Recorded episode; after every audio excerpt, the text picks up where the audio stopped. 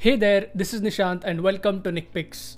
Here we talk about business and psychology. So, if you're into such type of content and listening to me for the first time, make sure to hit that subscribe button. Also, if you're listening to me for like a zillion time, there was a bug with Spotify that vanished off all of the followers I had on this podcast. So, would you mind pressing that subscribe or follow button as well the people who are already there on my channel? Please do that. It will help a lot and help me reach more and more people. So yeah, let's get further into today's episode. Today, we're going to talk about the sales funnel. A sales funnel is a customer journey that defines the sale of a product or a service. This is often an underrated concept that most people don't pay much attention to. But in today's day and age of online businesses, this concept has never been so important ever. If you master the funnel, you are likely to master your revenue. Also, there are a lot of versions of sales funnels available in the business world currently, but this one is the most likely to work in today's age. A lot of people will suggest other types of funnels, but hey, uh, this one is my preference. So, now sit back and let's discuss how does the funnel actually work. Here's how the funnel looks like.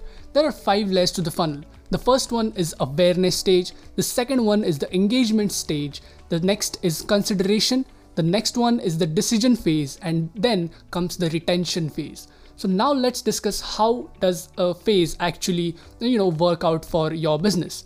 So the first one is the awareness stage. First thing that a business needs to do when they're starting out is spreading awareness.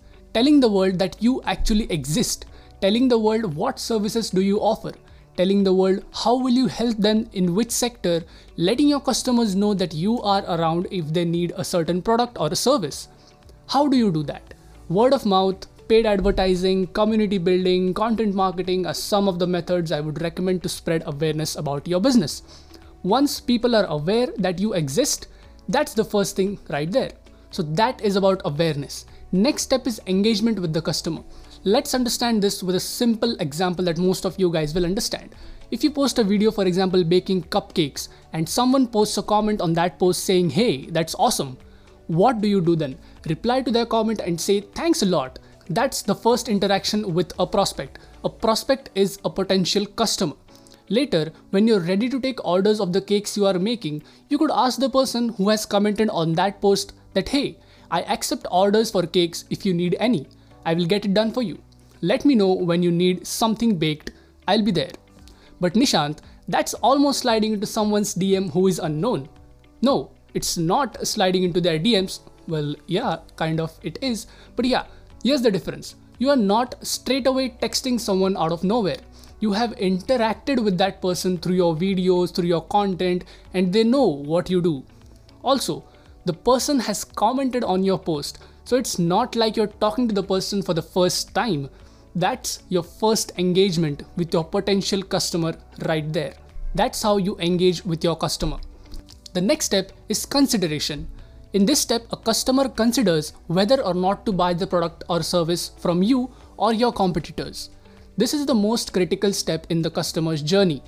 Here, the most important role is played by following up follow up your prospects, that is, the potential customers, ask them once a month or after a certain period of time whether they want your product or services. Next is the decision phase. In this stage, a customer is in a spot of being converted. He or she will make the decision, and that's when is the real test for you. If you have done the previous things right, it is likely that the prospect will buy from you. The decision phase is where your fate with the prospect is decided. So let's consider that you have done everything right and the person finally decides to buy from you. Yay! High five! You have just made your sale. But that is not the end game. It's not like the process is done. You want the customer to stay loyal with you and buy from you later as well. That's why you give different benefits to the existing customers to keep them involved in your business.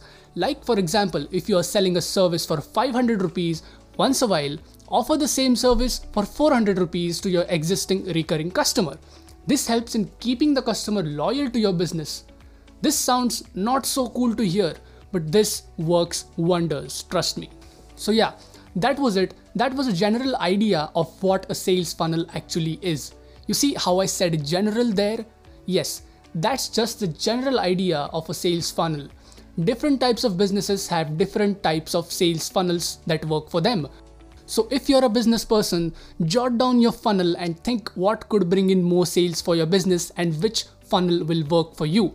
This was just the general idea of how a customer's journey is, you know, taken to their destination. So that's been it. I hope this was helpful and I was able to provide some value from this episode. If I did, subscribe. Thank you so much for tuning in to Nick Picks, and I'll see you on the other side.